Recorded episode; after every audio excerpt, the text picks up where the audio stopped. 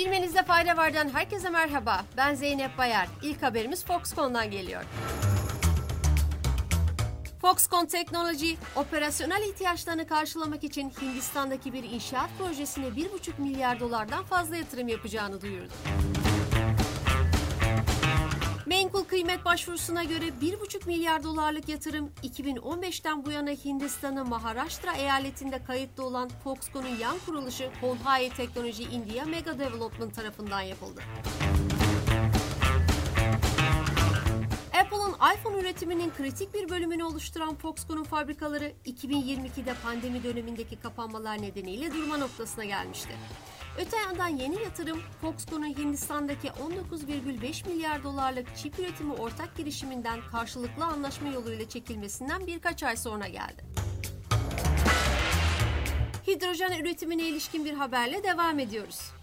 AB Komisyonu Avrupa Hidrojen Bankası'nın faaliyetlerine ilişkin yaptığı açıklamada bankanın AB'nin emisyon ticareti gelirlerinden sağlanan 800 milyon euroluk kaynağı yenilenebilir hidrojen üreticilerini desteklemeye yönelteceğini kaydetti.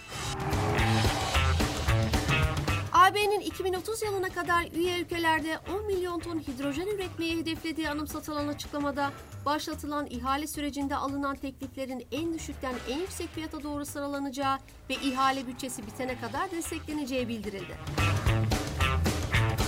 Öte yandan açıklamada tekliflerin 8 Şubat 2024'e kadar alınacağı, belirlenecek projelerin ise 10 yıla kadar hidrojen satışlarından elde edecekleri gelirlere ek olarak sübvanse edileceği kaydedildi. Sırada Çin'den bir haberimiz var. Kuşak ve yol girişiminin 10 yıllık planını ortaya koyan bir hükümet belgesinde Çin'in girişimde yer alan ülkelere yuanın daha fazla kullanılması için baskı yapacağı ve küçük projelere öncelik vereceği bilgisi yer aldı. Ekonomik, sosyal ve çevresel açıdan olumlu sonuçlar hedefleyen bu projelerin aynı zamanda da hızlı etki yaratması bekleniyor. Kripto para dünyasında büyük ses getiren bir haberle devam ediyoruz. Avrupa Merkez Bankası Başkanı Christine Lagarde, tüm uyarılarına rağmen oğlunun kripto varlıklarına yaptığı yatırımların neredeyse tamamını kaybettiğini itiraf etti.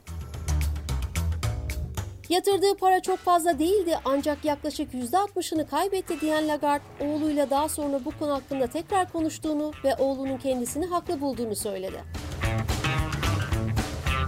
Avrupa Merkez Bankası Başkanı Lagarde uzun süredir kripto para birimlerine karşı çıkıyor ve onları değersiz ve suçlular tarafından yasa dışı faaliyetler için sıklıkla kullanılan bir araç olarak nitelendiriyordu. Bilmenizde fayda varın bugünkü bölümünün sonuna geldik. Cuma günü tekrar görüşmek üzere. Hoşçakalın.